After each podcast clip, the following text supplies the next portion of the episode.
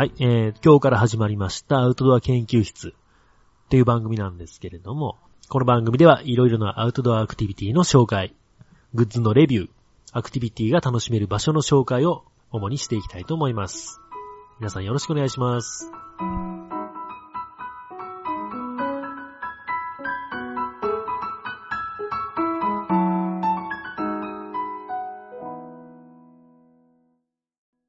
メインで喋らせてもらう、オッキーと言います。広島県の東部になるんですけれども、星の岡山森林公園っていうキャンプ場がありまして、そのキャンプ場の管理人を普段はやらせてもらっております。この番組のね、そのメインのテーマ、アウトドアアクティビティの紹介っていうことなんですけれども、まあ、えーっと、だいぶね、自分たちの趣味で偏りが出てきてしまうと思うんですけれども、私が主にね、楽しんでるアウトドアアクティビティっていうのが、えー、昔からやってるのから順番に、まず、バイクね。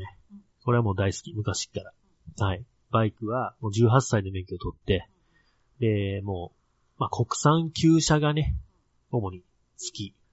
国産旧車はたくさんね、乗ったんよ。うん。主にホンダが大好きで、CB の4フォアとか、そう、世界のホンダね。うん、技術のホンダね。まあ、マニアックな話をね、その、その回に取っといて。うん。まあ、ハーレーとかね、ドゥカティとか外車にも乗ったりしたんですけれども、今はね、もうホンダの、まあ安い中古車の CL400 っていうね、うん、不人気な、不人不人気なね、やつに、はい、乗ってます。でもまあバイクずっと大好きでね、ずっと乗ってるってことね。と、あと自転車。これも昔から大好きでね、マウンテンバイクとかね、ロードとかもいっぱい乗ったんですけども、今はね、シクロクロスっていう、ちょっと特殊な車両に乗ってまして。これはね、えーっと、ロードのようにドロップハンドルがついてるやつなんですけど、タイヤがね、ロードと違って、ロードよりちょっと太くって、で、ブロックタイヤがついてる。っていうね、ちょっと中途半端な自転車になります。うん。まあ、山道でも走れるし、舗装路でもそこそこ速く走れるよっていうね、扱いもね、ロードほど、あの、シビアじゃなくて、まあそういうものですね。はい。この辺もね、ちょっと、うちはね、広島県東部ということで、世界に誇る、あれがありますよね。しまなみ海道。ね。あんなのもあるので、自転車もね、たくさん楽しんでいきたいなと思ってます。はい。で、もう一つ、昔から大好きなのが釣り。釣り。まあ、ブラックバス釣りね。これ高校からやってます。まあ、僕らのね、ぐらいの年になるとね、そういう人がもうたくさんいるんじゃないかと思うんですけどね。うん。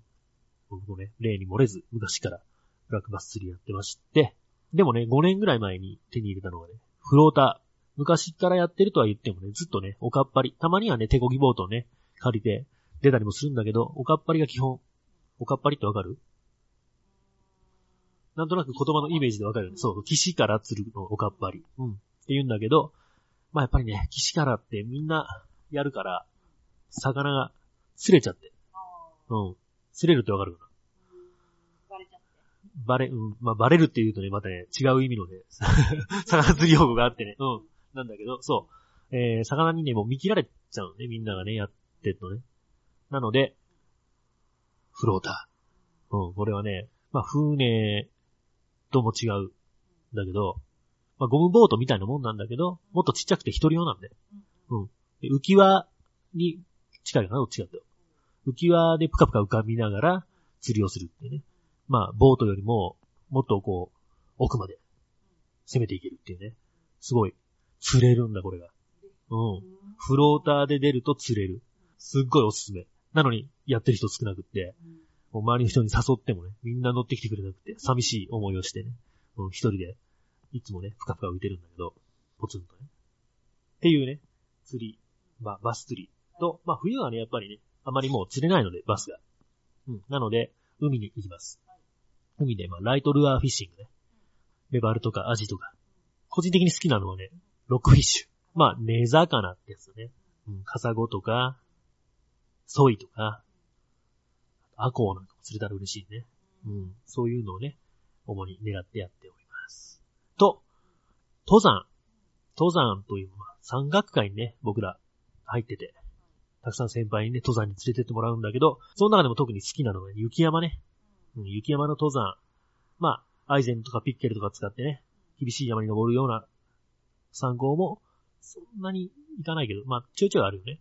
うんん、あるんだけど、まあ、大好きなのは、スノーシューを履いて、ボードを背負って登って、上で履き替えて、で、それ頂上着いたら履き替えて、逆にスノーシューを背負って、ボードを履いて、降りてくる。バックカントリースノーボードってやつですね。うん、これがね、もう、面白い。うん。。もうパウダーね、もふもふで。うんもうゲレンデでは味わえない楽しさがね、あるんだけど、これまあ問題も多いよね。テレビなんかニュース見てあるね。もう、すごい、遭難したりしてね、危ない。っていう面もあるのでね、こういうのもしっかりね、えー、道具とか知識とか、体力とかね、そういうのもしっかりつけて、安全に楽しんでもらおうということでね、そういうのも紹介していきたいと思いますね。はい。と、あと雪山で言ったらもう一つジップフィーね。ジップフィー。まあ、ソリだよね。普通のソリと違うところっていうのは、まあ、舵が取れる。ハンドルがついてるんだね。うん、ちょっとまあ、カブトムシの角みたいな感じのハンドルがついてて、うん、そのハンドルで、まあ、ソリなのに、スラローム走行できたりね、するっていうね、楽しいソリ。これもね、紹介していきたいなと。と、あと山岳会関連でもう一つね、クライミング。うん。まあ、壁を登るあれですね。まあ、ロープをこう使ってね、自分の体を確保して、登るやつとか、ロープを使わないで登るやつとか、いろいろ種類があるんだよね。ここら辺もね、あとはその室内の人工壁、ホールドをね、カラフルなあれね、最近流行ってる、オリンピック種目にもなるあれね。ああいうやつとか、えー、実際外の岩にでね、登っていくやつとか、いろんな種類があってね、いろいろ楽しめる。これもね、紹介していこうと思います。と、あとは、まあ私はキャンプ場の管理人ということなんで、キャンプ。いろんなね、えっ、と、お客さんのね、キャンプ、テントなんか見てるとね、いろいろ趣向があって楽しい。やり方もね、人それぞれあって、楽しいんだけど、そういうね、いろんなキャンプのスタイルを紹介していきたい。うん。あと、バーベキューね。日本バーベキュー協会。僕らね、インストラクターだね。そう。まあ、初級だけどね。うん。ということでね、そのバーベキューもね、実は、あの、ただ肉焼くだけだろ？じゃなくって、今、つい髪耳だった。大丈夫ただ肉焼くだけじゃなくてね、すごい奥が深いね。はい。うん。なので、これもね、紹介していきたい。はいとあと、ツリーイングこれは忘れちゃダメな。あれね。ツリーにイング。で、ツリーイング。木登りだね。ロープを使って安全に木登りができる。っていうね。まあ、最近注目のアクティビティなんだけど、これの広島県の代表インストラクターが、ここにいます。はい。えー、大きい。そうです。っていうことでね、そのツリーイングっていうのもね、まあ、そんなにまあな、馴染みがないかもしれないんだけど、これもどんどん広めていきたいなということで、この番組でもたくさん紹介ししていきたいなと思います。はい。あとは、ケービング。ケイル。洞窟ね。うん。洞窟探検のことをかっこよく言ってケービングって言うんだけど、これもね、そのツリーイングで使うのと、まあ共通っていうかね、まあツリーイング自体ね、そういう、えー、ケービングから来た道具とか技術とかを使って木に登るっていう面もある。それが全てではないけどね。そういう風な感じで派生してね、山岳界からの派生、ツリーイングからの派生でね、うん、ケービングも楽しんでいってるよね。うん。なのでね、こういうケービング、うちの近所にもね、たくさん洞窟があるんで、うん、そんなのも楽しんでるんでね、それも紹介していこうと思います。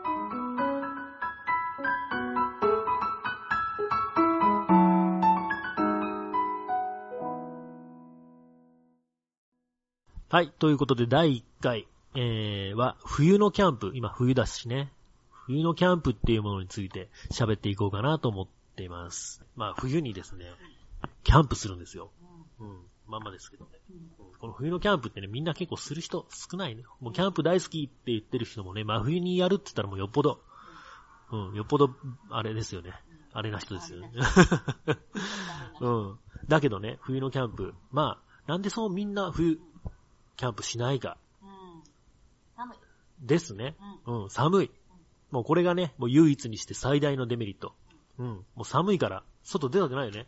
もうこたつでぬくぬくと、ね、していたい。っていうのがね、まあ大きな、大きな壁になるんですけれども、まあこのね、でも寒いっていうデメリットは、まあ実はね、その対策することによってね、まあメリットにもなるとも言えない部分もあるけども、もう全然ね、その対策の仕方でうん、なんとでもなるよ、ということをね、今日は声を大にして言いたい。まずね、まあ寒いならどうしたらいいか。まあ、たくさん着込みましょうよ。って話だよね。防寒着を、まあしっかりね、いいものをちゃんと着ようということね。まあ主にまあおすすめするのが、ダウン。うん。ダウンジャケットあったかいね、やっぱりね。うん。まあ、ダウンね、ジャケットもそうだし、シュラフね、寝袋。これも、やっぱりその辺のホームセンターで2000円くらいで売ってるような河川のシュラフじゃダメだね。うん。寒い。あんなのをね、もう例えば5枚ぐらい買って、もう5枚重ねたから大丈夫とかそういう話じゃないからね。うん。なので、まあ、ちょっと値は張るんだけど、ちゃんとしたダウンのシュラフ、これ持ってるとね、ずっと使えるしね、いいものなので、これを買いましょうということね。ちなみにまあ、オッキーは、モンベルの3番を使ってます。で、まあ3番っていうのは、もうそんな真冬のマイナスとかになる時にはちょっと寒いかなっていうくらいの暑さなんだけど、それでもね、まあ大丈夫っちゃ大丈夫だし、うん、まあしっかりね、自分もダウンジャケットを着てからのシュラフに潜り込むとかさ、あとそのダウンシュラフの上から河川のシュラフを着るとか、やりようはいくらでもあって、防寒はね、うん、あと、あれだね、えーっと、湯たんぽ。うん。まあ。テントの中で暖房ってのはね、なかなか、難しいっていうか気をつければまあできなくもないんだけど、まあ推奨はされてないよね。大体のテントがね、中でヒーターじゃダメだよって書いてあるしね。うん。まあ湯たんぽなんかはね、それ、その辺考えたら安全だしね。うん。まあ湯たんぽがなかったら、もう2リッターのペットボトルにお湯入れて、で、シュラフの中に入れてもね、全然いいと思うし、うん。タオル巻いてね。とかね、あともう防寒着にちょっと話戻るんだけど、大事な防寒について、肌着ね。うん、一番下に着るものがすごい大事だと、私は思います。はい。っていうのが、あのね、ダブダブしてるとダメ。うん。ちゃんと肌にぴったりくっつくタイプが大事だね。うん。肌にぴったりくっついて、まあよく言えばね、なんかそういう、ウールとかさ、メリノール、メリノメリノールとかね、ああいうのがね、あれば、もう一番いいんだけど、まあ、なきゃ、あれでもいいよね。ユニクロのヒートテック。ヒートテックでも全然いいよね。もう別に登山とかをするとね、ヒートテックはダメだっていう人もいっぱいいるけど、まあ冬のキャンプっていうぐらいだったらね、全然大丈夫だと思う。うん。汗、まあヒートテック何がダメって言うと、汗をかいた時にね、その、なんだっけ、レーヨンの、レーヨンが入ってるせいで、汗をかいたら、冷えるんだったっけ？なんかそんなことをね、言う人がいるよね。うん。っていうね、ちょっとまあ、いろいろあるんだけど、もう別にキャンプぐらいだったらね、ヒートテックでも全然あったかいしね、いいと思う。ちょっと去年か一昨年ぐらいに出たさ、あのー、ごっついヒートテック。ご極寒ヒートテッ極暖だ。極暖ヒートテック。あんなんもさ、普通に何もせずに立ってるだけだったらすっごいあったかいし、ク。うん。ああいうのを、えー、サイズをあまりダボダボせずに、中に着る。うん。あとはね、フリースとか、ダウンとか、できれば、もう全然あったかいし、平均。うん。風の、風を、あ、そうね。ちゃんとね、あの、風を避けるアウターが必要。ね。やっぱセーターいくらね、ごっついね、ボコボコしたけセーター着てても、風通しちゃうと寒いのでね。うん。というのは大事なね、ポイントですね。あとは焚き火をするとかね。まあ別に夏でも焚き火してもいいんだけど、冬の方がね、やっぱり、いいよね。うん、あったかいしね。みんながね、こう焚き火の周りに集まってね、こう肩を寄せ合ってみたいなね、そういう雰囲気が大事でね。うん。で焚き火をしたらやっぱりね、マシュマロ焼いたりとか。うん。美味しい。美味しいね。あと、木こりのろうそく。最高。ね、あれね。うん。丸太にうん、米地、米地にね、えー、縦にね、チェーンソーで切れ込みを入れて、で、その真ん中からね、えー、火種を入れて、燃やしていくっていう感じのね、木こりのろうそく。これ結構すごい綺麗でね、うん、いつもキャンプ時すんだけどね、大好評だよね。最う高。ん。最高。うん。これどういうものか知らない人、写真とかね、アップしときましょうかね。できるの？そういうの。うん。ちょっと見てみてくださいね。はい。あとはね、そうね、えーテント内の暖房とかもね、うん。これも気をつけたらね、俺平気なんじゃないかと思うんだ。うん。うん。まあ、何が怖いって一酸化炭素中毒とかねうん、テントが燃えたり、っていう危ない面があるんだけど、うん。まあ俺が大丈夫って言ったからって言ってね、あの、ね、聞いてる人、テントで暖房焚いて、ね、大事故になって、っていうの責任持てないけども。ね、まあでも、ちゃんと換気をしてほしいね。うん。テントってね、密閉性が高いので、うんその密閉性高いところで、火を使う暖房とかね、は、もうダメ。うん。ダメ、やっちゃダメだよ。っていうね。うん。テントな、中の空気を温めるんだったら、少しね、入り口を開けておくとか、あとね、その暖房つけっぱなしで寝たりしないことが大事かな。うん。っていうね、ちょっとした工夫をすればいいんじゃないかなと思いますね。はい。と、あとね、えーっと、まあ今ね、その一酸化炭素中毒に気をつけようとかね、テントが燃える火事と火事に気をつけようとかね、まあ、冬はね、空気乾燥してるとか、あとね、周りの木とか草とかも枯れて乾燥してて、芝生とかもね、えー、もう抹茶色になってね、枯れてるので、すぐ燃え広がったりするからね。うん。大変なことになったよね。うん。っていうね、そう、もう火から目を離したらダメだよっていうことね。風もね、ビューと吹いたらすぐね、左も飛んじゃうしね。うん。うん。ということにも気をつけようってのと、もう一つ冬気をつけてほしいのが、ガス圧の低下。おうん。あのー、まあアウトドアのね、うん。ガスボンベ、ガス管うん。にも書いてあるけどね。うん。うん。冬はね、あの、圧が少なくって、うん。火がつかないっ。ていうものもあります。うん。あと、まあ、ついたとしても、使ってると、やっぱりその、気化熱が奪われて、どんどんどんどんガスが冷えちゃって、すっごい冷たくなるのよ。そうすると、もうどんどん気化しなくなって、途中で火が消えちゃって、でそれからつかないとかね、うん。っていうこともありますんで、そういう、まあ、事故とまでは言わないけど、そういう不便もありますんで、そういうところも気をつけて、まあ、冬でもちゃんと使えるようなね、うん、やつを選んでいくとか、うん、あ、そのガスに関してもそうだし、道具もそうだね。その、えっ、と、ガスコンロ自体もね、そういう、えー冬の寒さに強いタイプのコンロであったりするしね。まあなんだったらガスを使わずに、ガソリンストーブとかね、うん、他の燃料をね、用意する。っていうのも手ですね。灯油が使えたりするようなものもあるしね。うん。まあホワイトガソリンとか、あと車なんかでね、使うような普通のガソリンとかね、いろいろ種類があるんで、うん、そういう寒さに強い燃料を用意するっていうのも手ですね、一つね。はい。というふうにね、いろいろまあ注意点とか、まあデメリット、寒さについての対策とか、っていうのをしっかりしてしまえば、冬のキャンプっていうのは、実はね、メリットもすっごい大きいんですね。はい。まあ何よりも、空気が澄んでること。うん。夏よりもね、まあ水蒸気が少なくて、空気中の塵とかね、埃とかも少ないんで、空気が澄んでる。ということは、もう景色が綺麗。雪景色も見れたりするしね。雪景色だけじゃなくて、夜もね、うん、夏よりも冬の方が断然星が綺麗です。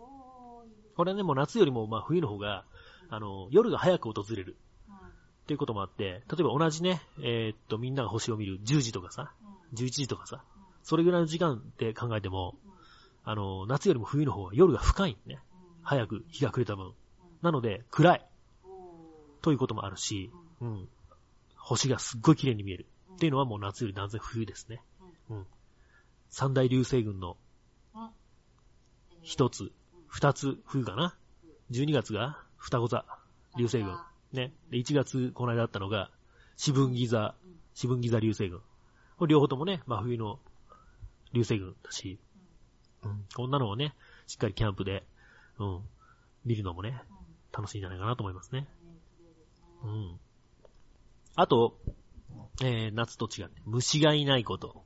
これはね、結構メリットとして大きなものだと考える女子、多いと思いますね。多いですね。ね。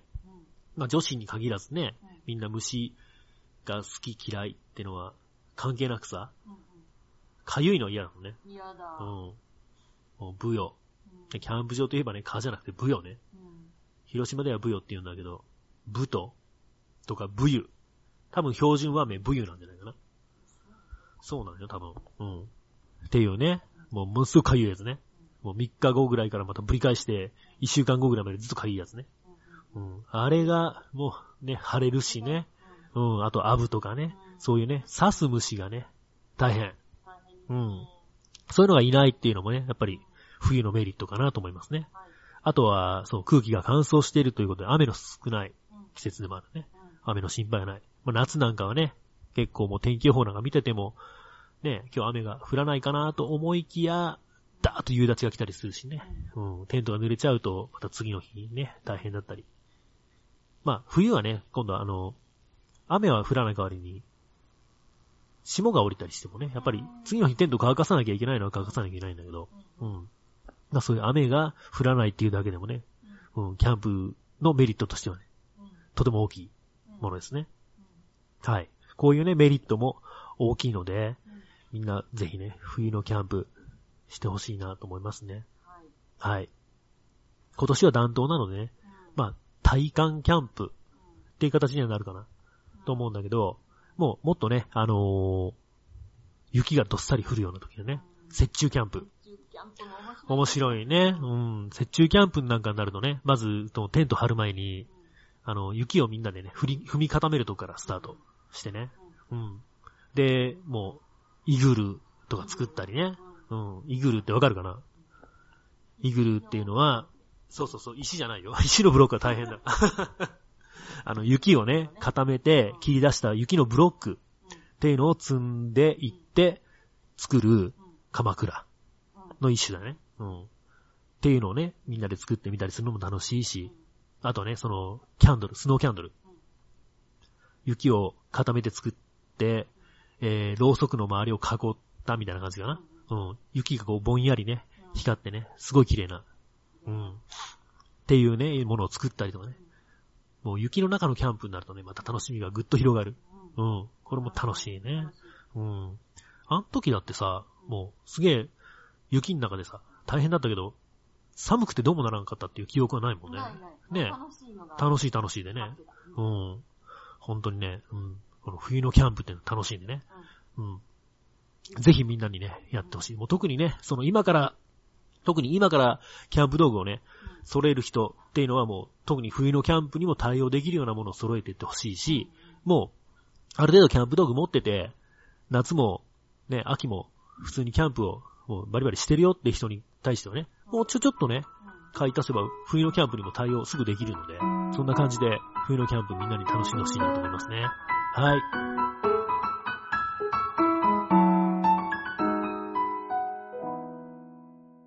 はい、この番組では皆さんからのメールを受け付けています。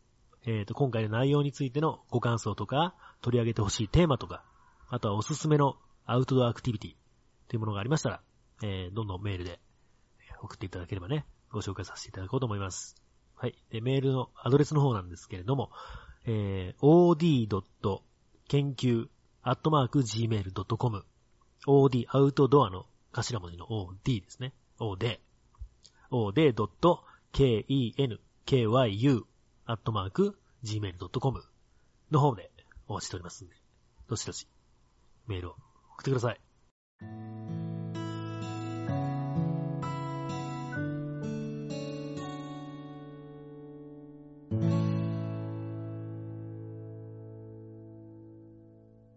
はい、いかがでしたでしょうか、えー第1回のアウトドア研究室では、冬のキャンプということでお送りいたしました。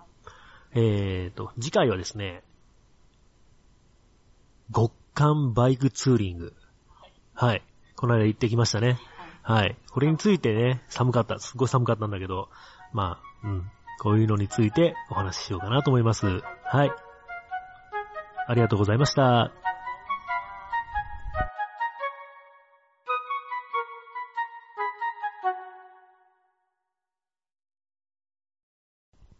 トドア研究室は人石高原スタジオよりフォレステラがお送りいたしました。